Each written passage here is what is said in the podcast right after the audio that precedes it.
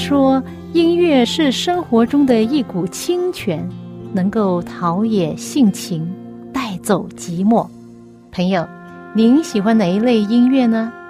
爵士音乐、摇滚乐、乡村民谣、小调，还是古典音乐呢？今天我要介绍给你的很特别的音乐，就是基督徒的诗歌。这些诗歌更能够表达出人性本质里面的良善，对爱与被爱的向往，对人与人之间和人与上帝之间最真诚的感觉。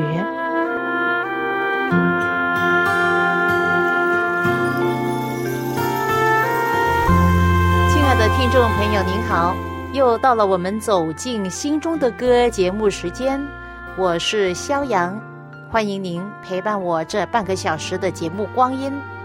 二零二零年的新冠状病毒非常厉害，在新年期间从中国武汉爆发了这个病毒，然后三月份蔓延到几乎全世界，许多国家都采取隔离，没有事就不要出街，许多市民都乖乖的待在家里，除了去超市买东西。买食物，香港政府也定出了从外国回来一律要隔离十四天。我们都知道，瘟疫的病毒是很有威力，传染力非常强，普世防疫措施要隔离十四天。为什么是十四天呢？这个数字有什么意义呢？在历史上所发生过的瘟疫。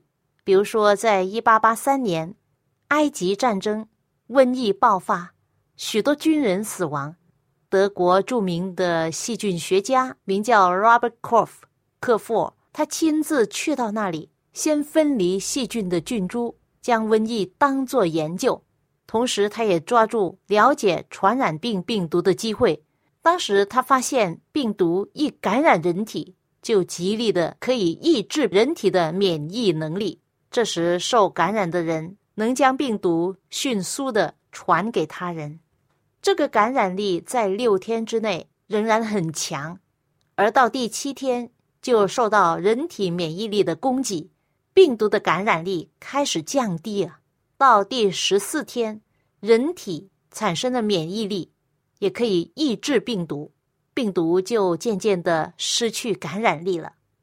这就是这位细菌学家当时所研究出来的结果，那是一百多年前的事。但是，朋友，你知道吗？在公元前一千三百年左右，天上的上帝已经启示他的仆人摩西，检查人是否患了传染病。当时呢是大麻风，先要隔离七天，检查一次，如果没有发病，再隔离七天。检查第二次，如果第二次没有病况，那就可以离开自由了，回到社会中。前后隔离了两个七天，就是一共隔离了十四天了。在旧约圣经立位记十三章四到五节，这里说到，祭司就要将有灾病的人关锁七天，第七天祭司要查看他。若看灾病止住了，没有在皮上发散，祭司还要将它关锁七天。这里记录了上帝给人作为防御传染病的指示，那是来自公元前一千三百年上帝的智慧啊！对于预防传染病，隔离十四天，这是上帝的旨意。人是他创造的。他也是最知道如何保护人。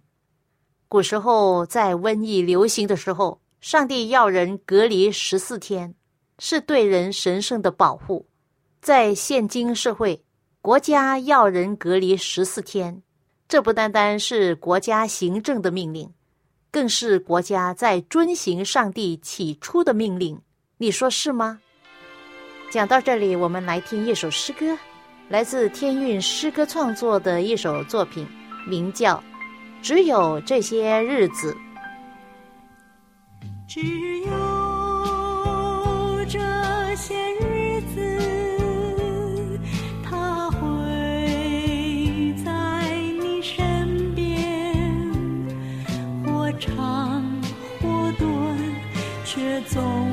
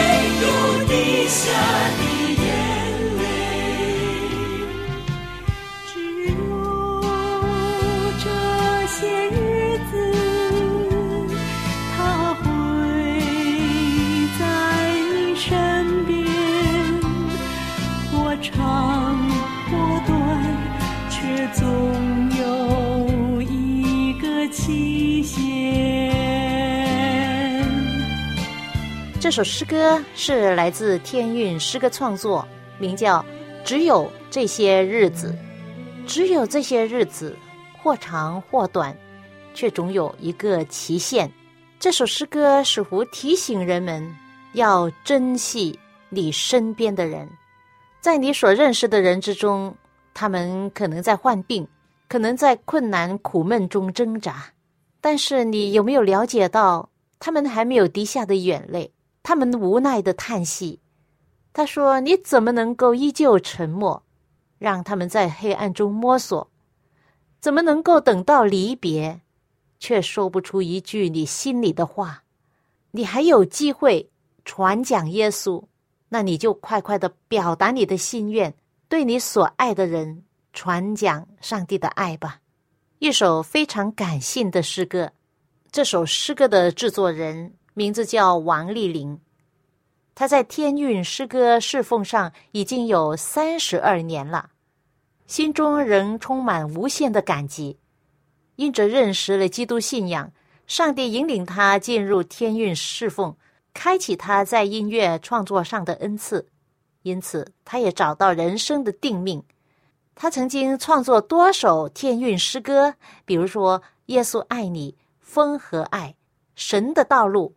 生命中的云彩等等知名的诗歌，从小喜爱歌唱的王丽玲，中学时期就参加了合唱团，在老师的带领下认识了耶稣。后来他读艺术的专业，然后进入天韵开始音乐侍奉。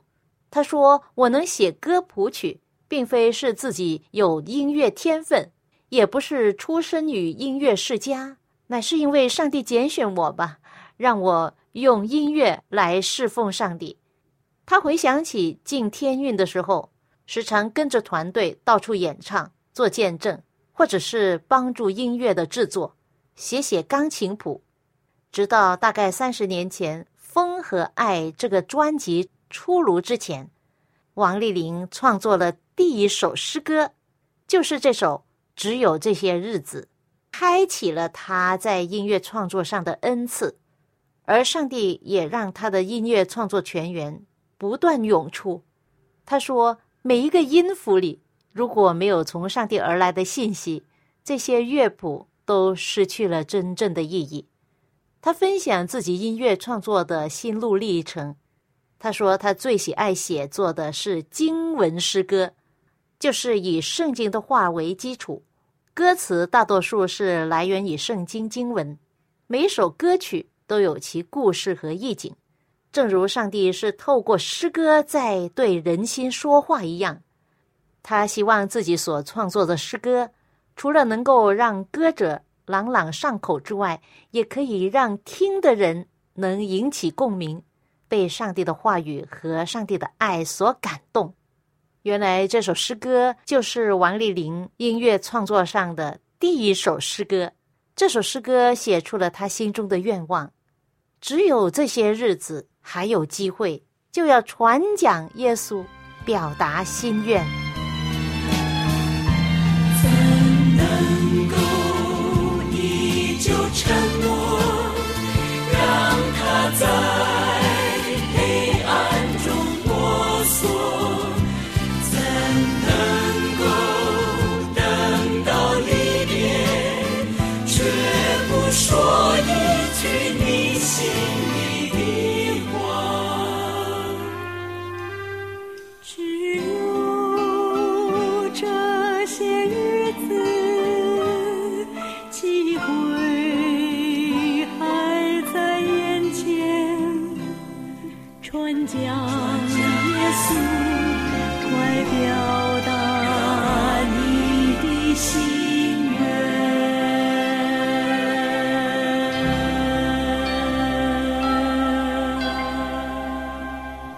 这世界所面临的苦难，早上起来第一关注的就是新闻，关心到感染或者死亡的数字。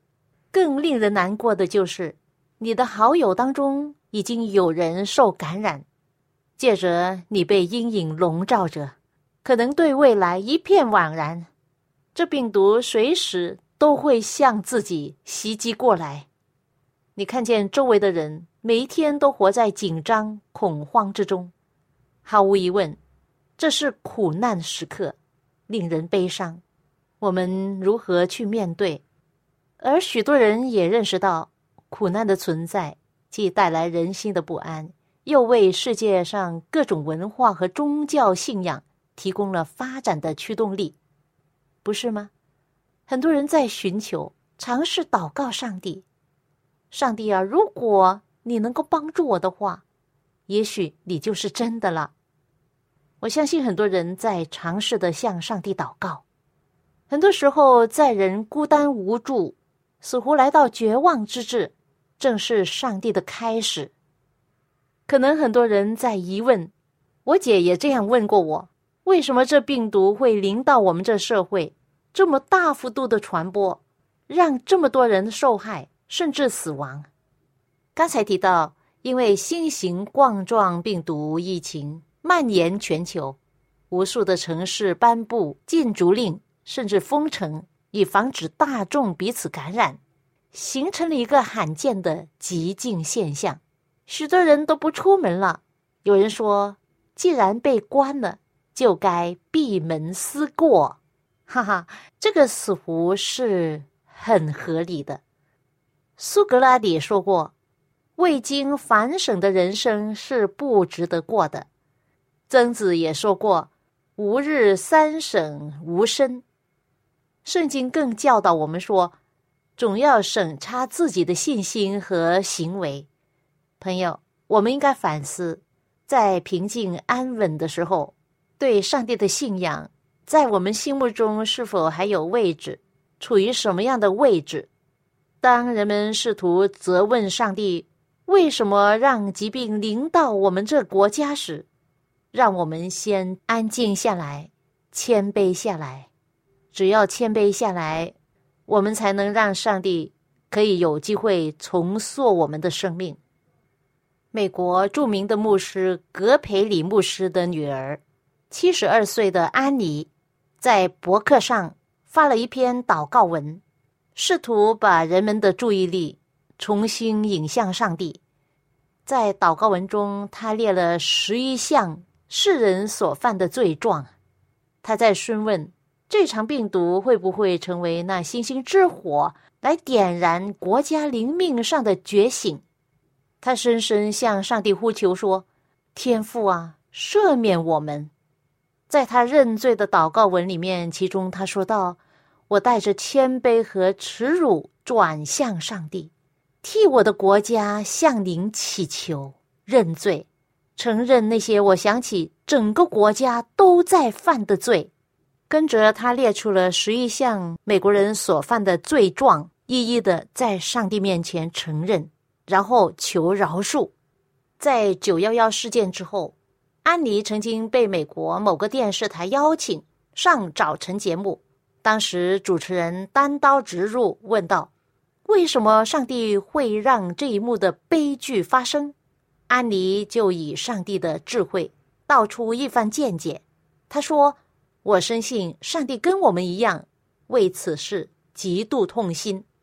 但是美国人在这些年来将上帝从学校中赶走，将他从政府那踢走，将他从我们生活中踢走。”而上帝只有默默的从我们生活中无奈的淡出。当初是我们自己叫上帝离开，为什么现在又要问他到底在哪儿？的确的，美国政府学校已经不允许人公开祷告，而政府呢，本来有一些机关还挂着一些圣经章节，比如说十条诫命，但是后来被认为不适合，就被拿走了，因为时代变了。学校的老师不能够责罚学生，青少年人是最大的受害者。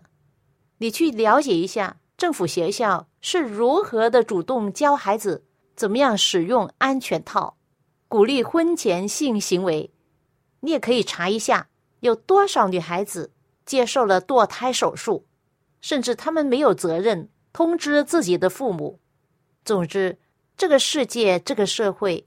已经沦落到不像样了，因此在安妮的祷告文上，他说：“永生的上帝啊，帮助我们信靠你，向你回转吧，帮助我们远离我们的罪，与你同在。”圣经历代志下七章有这样一段上帝对他的子民说的话：“你称为我名下的子民，若是自卑，祷告。”寻求我的脸，转离他们的恶行，我必从天上垂听，赦免他们的罪，医治他们的地。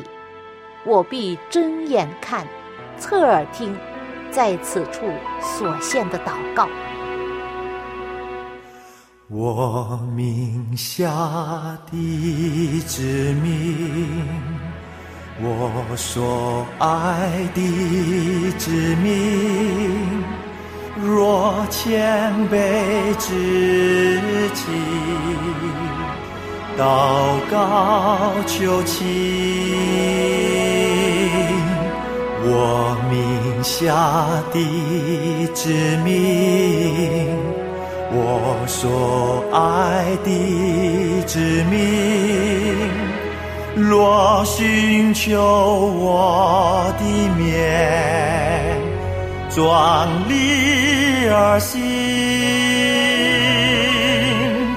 来寻求我的面，我必从天上垂听你们呼求。三年罪过，来寻求我的面，我必从天上垂听你们呼求，医治这地。来自有晴天音乐世界的诗歌创作专辑，其中一首诗歌，歌名叫《我名下的子民》，就是根据《圣经历代志下》七章的这一段话所写作的一首诗歌。是的，我们真的是要审查自己，再归向上帝，谦卑的与他同行，相信他。当我们能够自卑祷告。寻求上帝的脸，转向他的时候，他必垂听我们的呼求，赦免我们的罪，医治我们的地。这是他的应许，他会做到。在武汉，我有一个好朋友，是教会的一位姐妹。我在她的微信群里面，有时候她会邀请我分享。通常在这群里面，每逢星期五晚上，会有一些见证诗歌分享。在这群里面，大多数的人都是在武汉地区，都是湖北一带的。一次，有一位姐妹在群里面讲见证，她相信自己感染了病毒，比如说有咳嗽、发烧、浑身疼痛不舒服，这就是感染了病毒的症状。但是呢，这位姐妹因为信靠上帝，她恳切的祷告，求上帝医治她。她没有去医院看病。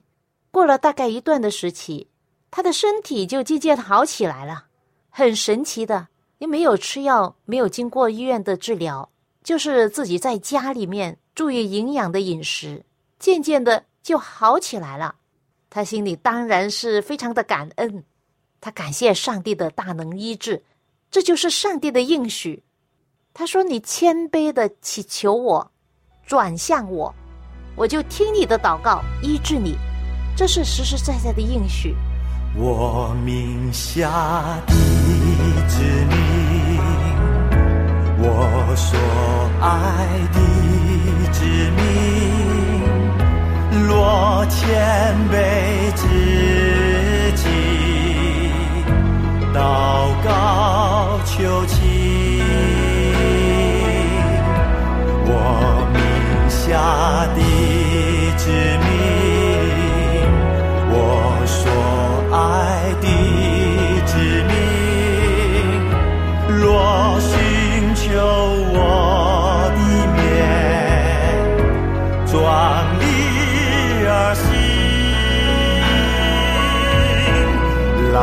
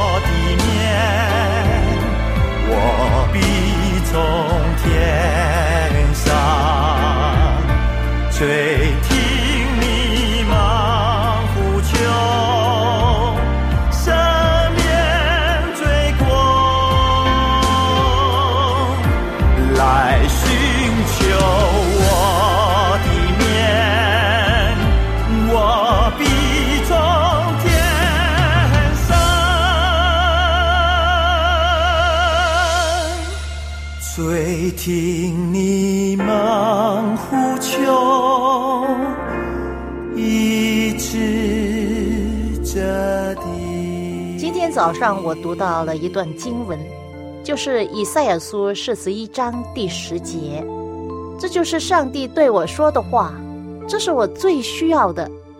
他说：“你不要害怕，因为我与你同在；不要惊惶，因为我是你的神，我必坚固你，我必帮助你，我必用我公义的右手扶持你。”哎呦，我很喜欢这一段话，灵感一动，我就将它谱上去。哎，现在我要把它唱出来，分享给你。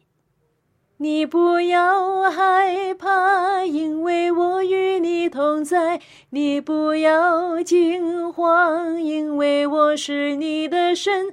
我必坚固你，我必帮助你，我必用我公义的右手扶持你。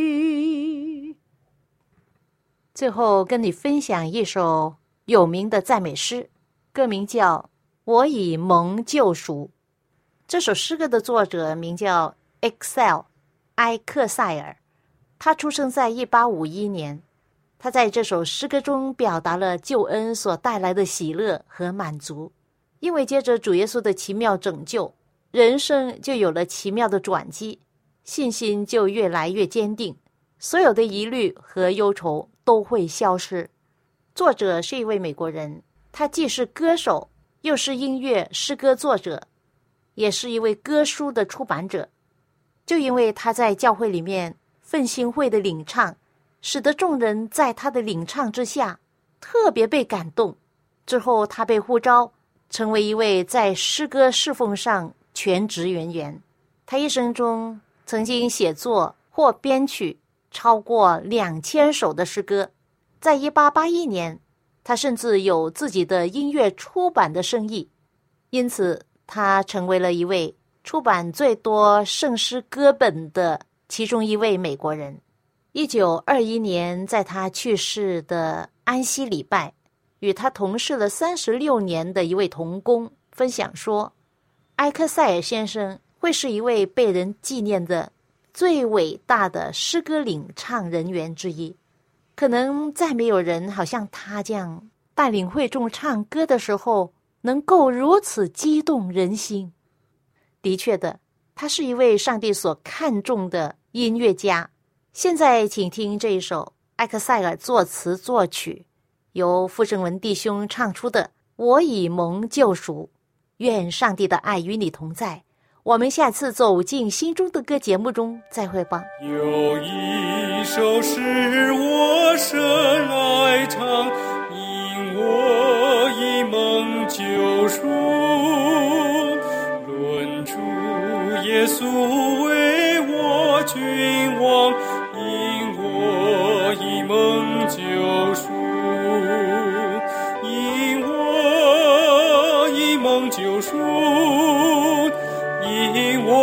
一梦救赎，我要荣耀他生命；因我一梦救赎，我要荣耀我救主生命。我主满足我心所愿，因我一梦救赎。尊主之意，我心所望，因我一梦救赎，因我一梦救赎，因我一梦救赎，我要荣耀他生命，因我一梦救赎，我已蒙救赎，我要荣耀我救主。生命，爱主之心愈久愈深，因我已蒙救赎，驱除一切一句忧闷，因我已蒙救赎，因我已蒙救赎，我已蒙救赎。我一梦救赎，我要荣耀他生命；因我一梦救赎，一梦救赎，我一梦救赎，我要荣耀我救主生命。因我一梦救赎，一梦救赎，我一梦救赎；因我一梦救赎，我要荣耀他生命。因我一梦救赎，一梦救赎，我一梦救赎，我要荣耀我救主生命。